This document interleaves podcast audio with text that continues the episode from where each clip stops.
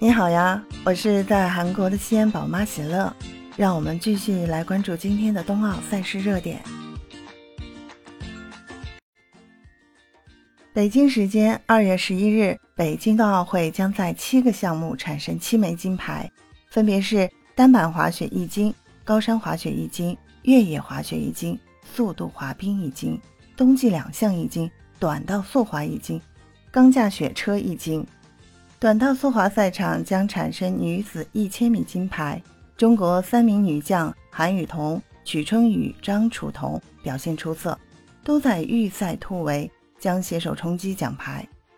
今日还将进行男子五百米资格赛和男子接力半决赛。五百米卫冕冠军武大靖和已经获得一千米金牌的任子威领军的中国男子选手的发挥值得我们关注。延庆赛区将决出男子钢架雪车金牌，中国选手闫文港、殷震在前两轮发挥出色，分别名列第三和第七，有望在这一项目取得进一步的突破，冲击一枚奖牌。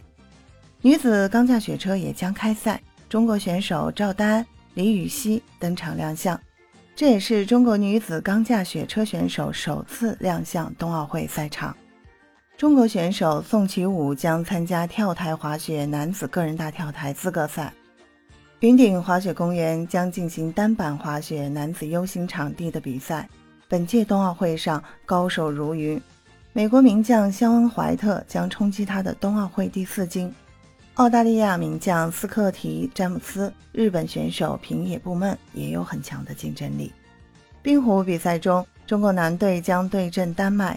中国女队将对阵美国。以上就是二月十一号的赛事热点推荐。关注北京冬奥，关注喜乐思密达，让我们每天为冬奥加油！